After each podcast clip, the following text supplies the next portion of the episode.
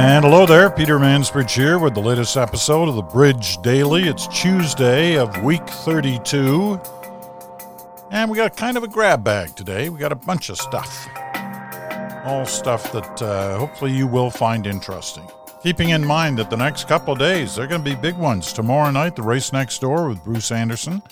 The night before the final presidential debate, we'll have a special guest with Bruce and I tomorrow with Bruce and me tomorrow. I always get that wrong. I've got that wrong since, well, I started doing E's and I's grade school for me. I always get it wrong. Anyway, onward. Special guest tomorrow on the race next door. And then we'll also have a Friday edition of the race next door. Probably have a special guest on that one too, as we try to break down first tomorrow what could happen in the debate, and on Friday, what did happen in the debate. So we're looking forward to that. But in the meantime, we've got stuff to talk about. On our other major topic that we've been covering for 32 weeks now, and that, of course, is COVID 19. This was not a good day on the COVID 19 front in Canada. You're looking at uh, spikes new peaks in most parts of the country. And we've been seeing that building up over the last little while to the point at which you got a situation where if you look at the graphs on new cases, you know, like the graphs they make up, and you can go to, uh, you know, just Google Canada COVID and you come up with the official government site and you, you know, go through a few links and you get the graphs for breakdown, province by province by province. And the graphs show spikes in almost, or uh, they show going up rapidly in some cases in almost every province of the country. The exceptions where it's kind of flatlined are, are Nova Scotia and Newfoundland and Labrador. But everywhere else, even little PEI, graph showing an upward movement. And the biggest, fastest climb, Manitoba. But you know, you've got the graph going upwards in Saskatchewan, Alberta, BC, Ontario, Quebec, New Brunswick, and PEI. Not good. Not good. And today in Ontario, Today's Ontario numbers are puzzling. You know, and some of the things about Ontario lately have been puzzling. Is the whole Halloween thing that we talked about yesterday on the podcast, and I see there's been a lot of a lot of people talking the same way I was talking last night, and they're you know they just think they're thinking that you've got to trust kids. If we can trust them at school, why can't we trust them with certain conditions on Halloween. Anyway, the numbers in Ontario today 821 new cases. That's up about 100 cases from yesterday, but you know, it's kind of been in that ballpark now for the last week or 10 days. 700, 800 in there. But what was different today was the positivity rate. So that's based on the number of tests you do and the number of positives you come up with. And the positivity rate you want to be under, it's generally accepted. You want to be under 2.5%. Well, Ontario's been well under that for a long time now. You know, we're down to, you know, less than half of one percentage point during the summer but it's recently gone up fairly quickly. And yesterday, I think it was, it was somewhere around 1.5, which is still considerably below 2.5. However, what changed today was the number of tests that were done yesterday. After we've been averaging in Ontario somewhere around 40, 42,000 a day, it was only 24,000 yesterday. So you know what that means? That means your positivity rate's going to be going up. And up it went today, 3.42%.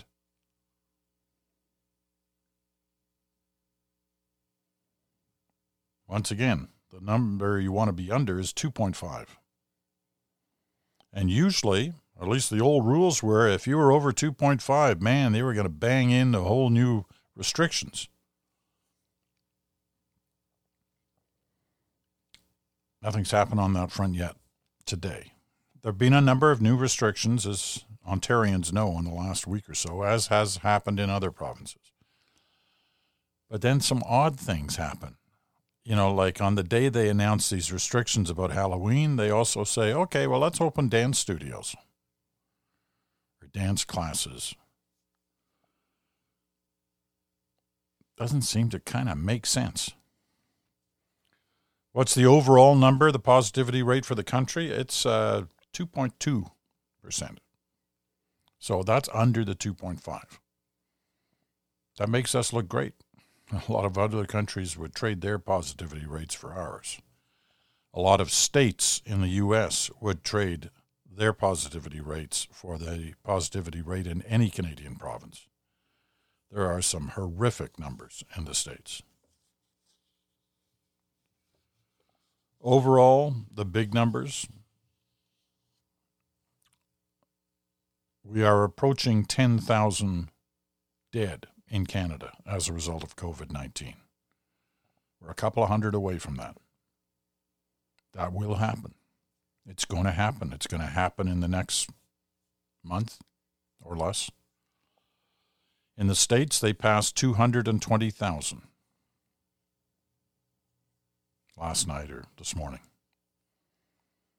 So the ratio there is what, 22 to 1?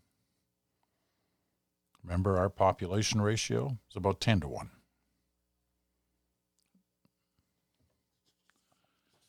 However, 10,000 dead in Canada within the next month.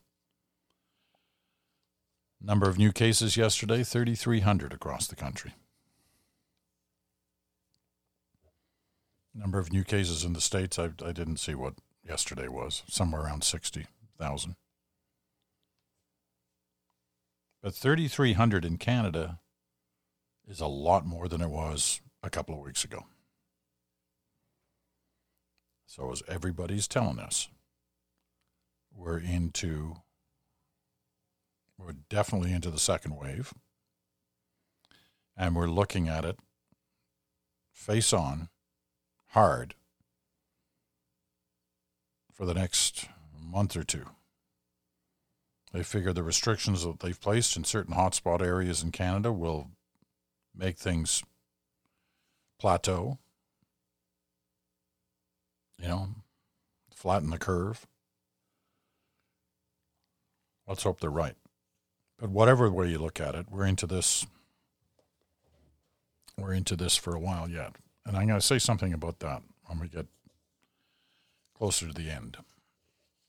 Now, we're not alone. Europe is not doing well. Listen to this story out of Europe today. Bars and restaurants across Belgium shut down for a month, and a nighttime curfew took effect on Monday as health authorities warned of a possible tsunami of new virus cases in the hard hit nation that hosts the headquarters of the European Union. It's Belgium. People have been ordered to work from home wherever possible, and thousands of students have been affected. Several universities have decided that only one seat in five in lecture halls hosting more than 50 people can be occupied.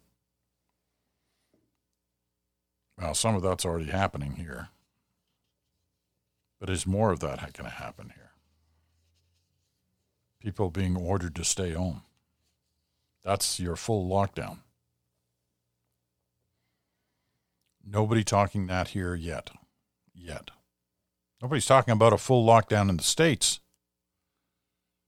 And their situation is horrific. And you've got your super spreader bouncing around the country, encouraging even more numbers by his actions.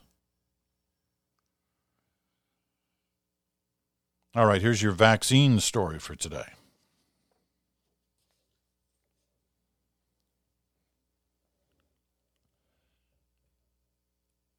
In The Atlantic, the online edition of The Atlantic magazine, they explore the mind of the anti vaxxer. And this is an important piece because at the moment, when surveyed, Americans, only half of Americans say they will take the vaccine when it arrives. Now, that's not enough to accomplish vaccine effectiveness in, I hate to use this term because it's kind of association with it uh, of late, but it, for vaccines to work, the percentage of those who actually use it has got to be quite high to kick in an immunity across the herd. Okay. And they usually talk about 75 to 80%. So they're sitting at 50%, you got a problem. It's probably about the same here in Canada. And I know that some government officials are already talking about how what how are they going to deal with this? How are they going to try and encourage people to take the vaccine? while at the same time, and that's what this article argues, respecting those who are hesitant or more.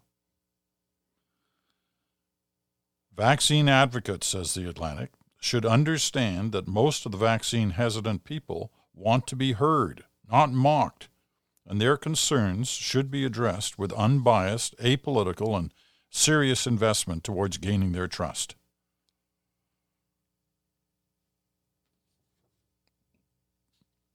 And here's an interesting, somewhat related thing. In California, an 11 person panel specializing in topics such as epidemiology, biostatistics, and infectious disease will review any vaccine approved by the Food and Drug Administration before it is distributed to state residents. So that's yet another level of checking. The governor of California, Gavin Newsom, announced that just yesterday, arguing that this will increase the safety review of the new coronavirus vaccines in the state and it will increase trust. Well, that's certainly the hope.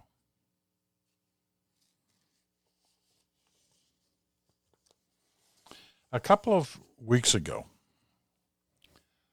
we talked about the situation that was occurring in some banks and other retail outfits, where the minor- minority of customers, the vast minority, okay, like 90, 95% of people who go into banks or retail stores where the signage is clear, you must wear a, ba- a mask to come in here.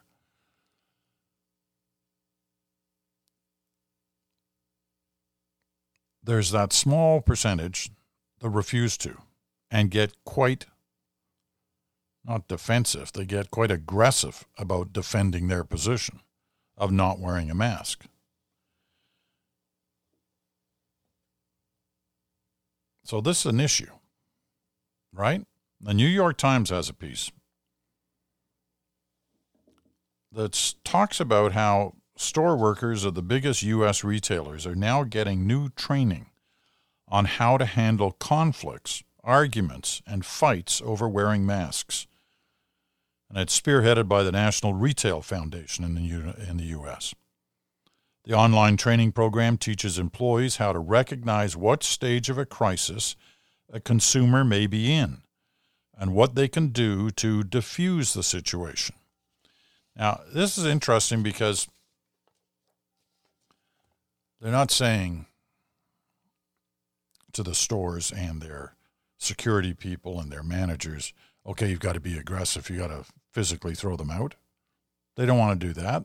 They're not interested in doing that. They want to try to have a reasonable conversation. And one of the ways they're being trained to have a reasonable conversation is to kind of leave the power in the hands of the person who is refusing to wear a mask. Allow allow them, if not force them, to make a decision. And so one of the ways of doing that is you say, would you mind stepping out of the line for a moment and I'm try I, I will answer your questions. So in other words, put the onus on them to step out of the line and tell them that you're going to listen to them and you're going to answer their questions. If that doesn't work, you try, would you like to meet the manager of the store and talk to her or to him about the situation and ask those questions? The belief is this lowers the temperature and it puts the onus on the person who's upset, puts the onus on them to make a decision, which is okay, they're not throwing me out and they're offering to explain things to me, or they're offering to give me the manager to talk to. And those who do these kind of negotiations say that is it's not 100% guaranteed that it's going to work, but it has a better chance of working than getting in some verbal slugfest with somebody in the middle of the store, in the line, with everybody else standing around. Excuse me, standing around. So, I don't know, maybe that'll work. I hope it'll work. We'll give it a try. Okay. Now, a couple of other things. Um, one in particular they're going to end on today, which is going to be very different. But here's um, here's one. The last thing that's different is also about masks. This isn't. You know, 32 weeks ago, when all this started for us in March, we went through the season of spring, right? It was kind of end of last part of winter, last, you know, few weeks, last month of winter. Then we did spring. Then we did summer. Now we're closing out on fall. And winter's coming.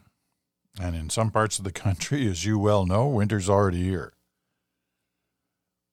But it's coming for everybody, and it's coming soon. So at that point, we will have seen all four seasons of the calendar year. We won't be have been in this for a year, but we will be in the season that will take us to the one year anniversary of living through a pandemic. And with each season, you have great hope that you know, the next season is going to see the end of this. I'm sure none of us thought in March, 32 weeks ago, that we wouldn't be in a much better place by now than we were in. Well, we're not. And it's not over yet.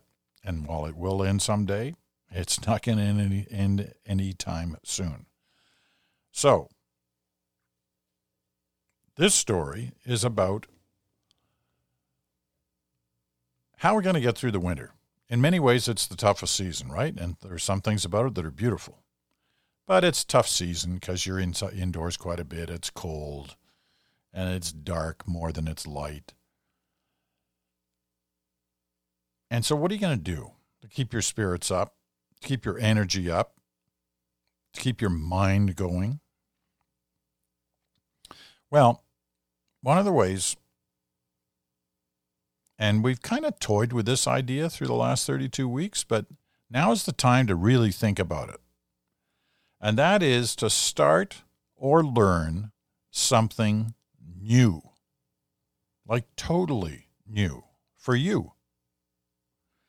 Now, a couple of my friends, and Bruce is one of them. Now, he started this a couple of years ago, but he's really developed a passion for it over the last 32 weeks. And so is another friend of mine, Don Spandier, who's a an executive producer at the CBC, smart guy, who's you know got a great mind. He's always thinking of new ways of doing television. But he's been basically locked up in his home for 32 weeks. And he started doing what Bruce had already been doing for a while, but both of them have developed into pretty good painters. Now, initially, when I first looked at their stuff, and I, you know, believe me, I can't, I, I can't draw. I got stuck in grade school. I, same time around, I was doing the me and I stuff. I got stuck with, you know, I could never draw a horse. It was impossible for me to figure out how to do that.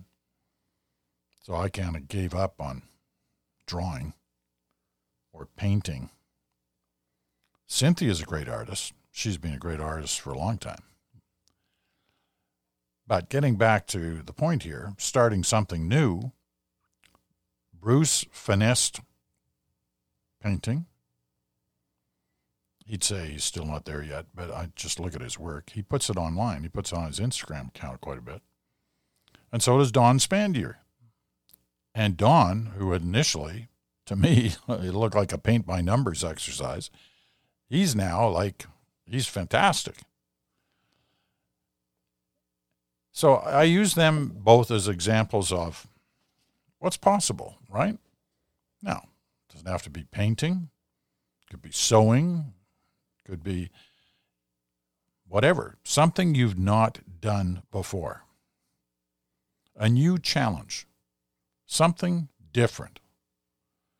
Say, you know what, this winter I'm going to learn to blank, whatever it is. And go for it. what do you got to lose? But think of something new and different. I mean, when this all started, I said, if you've never done diary, now's the time to do a diary because it'll go through the generations of your family, your descendants. They'll always look back to this moment. And I still believe that. And that diary could be written, it could be digital, it could be video, it could be any number of things. But anyway, there's lots more than diaries and painting and sewing, right? So, why don't we think about that? Learn or start something new.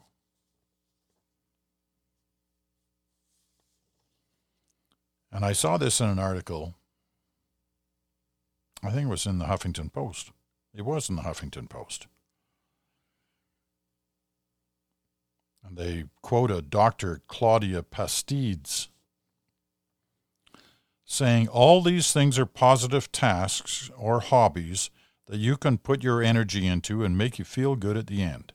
Motivation comes from inside us all. We're in charge of creating it and holding on to it. So there you go. That's my idea for you for this winter. Now, I said we're going to try something special, something new to end today's podcast. And we will.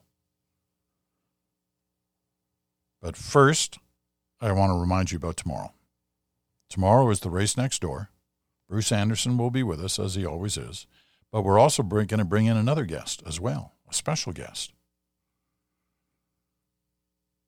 Who you'll find out who that is tomorrow. As we try to preview where we are in the U.S. election on the race next door, especially as it is the night before the final presidential debate. And then we'll have another edition of the race next door on Friday after that final debate. Debate's Thursday. So tomorrow night, Wednesday, hump day, and Friday. Special editions of the race next door. Here's how we're going to close out. Do you like musicals? We love musicals in this house because, you know, Cynthia's being a star of any number of different musicals at the Stratford Festival down the street here. So we love musicals. Ever heard of Noah Lindquist? He's kind of a he's a very much a musical guy, kind of an opera guy and he runs a, a thing called a lyric opera in Chicago. And there was a piece on him this week in the Kansas City Star. and it included a link to something he's done. And this is, this is a catchy little tune. You'll recognize it. The music comes from a certain musical that those of you who love musicals will know right away. But Noah wrote this and performs it because he believes in wearing masks. And as you know, so do I. Mask wearing may be the single biggest thing we can do to stunt the growth of this virus, to protect you and to protect others around you. Right? So,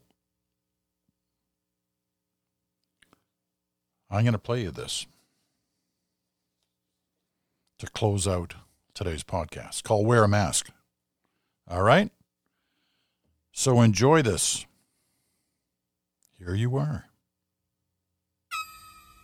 Wear a mask, wear a mask. Is this really much to ask? Tie some fabric round your face. Oh, it's the simplest of tasks. At the gym, at the store, don't treat it like such a chore. No, these mandates aren't malicious. All your theories are fictitious. Stop the lies, stop the fights. No one's taking away your rights. All the speculation makes me need a flask. Come on and read some data. All you masturbators, wear a mask, wear a mask, wear a mask. It's a mask, it's a mask. Heaven's sakes, it's just a mask. Such a shame that asking folks to follow rules gets you harassed. You can shout, you can glare, but listen, Karen, I don't care. Never seen folks so dramatic over a fing piece of fabric hard to breathe. Feels too hot. Quit your bitching, there's a thought. Suck it up, and don't you give a lot to do, and it's not just the flu. So wear a mask. Wear a mask. Wear a mask. Wear a mask. Wear a mask, wear a mask, get your head out of your ass. Try to think of someone other than yourself, is all we ask. While you sit watching Fox, ignoring science and the docs. Wow, your ignorance is showing as the death toll keeps on growing. Case by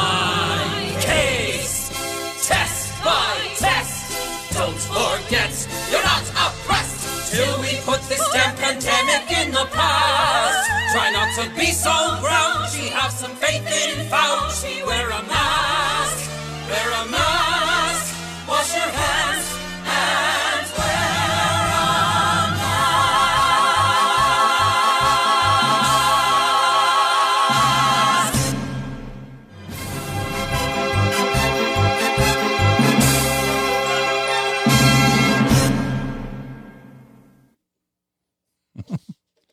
that fun or what?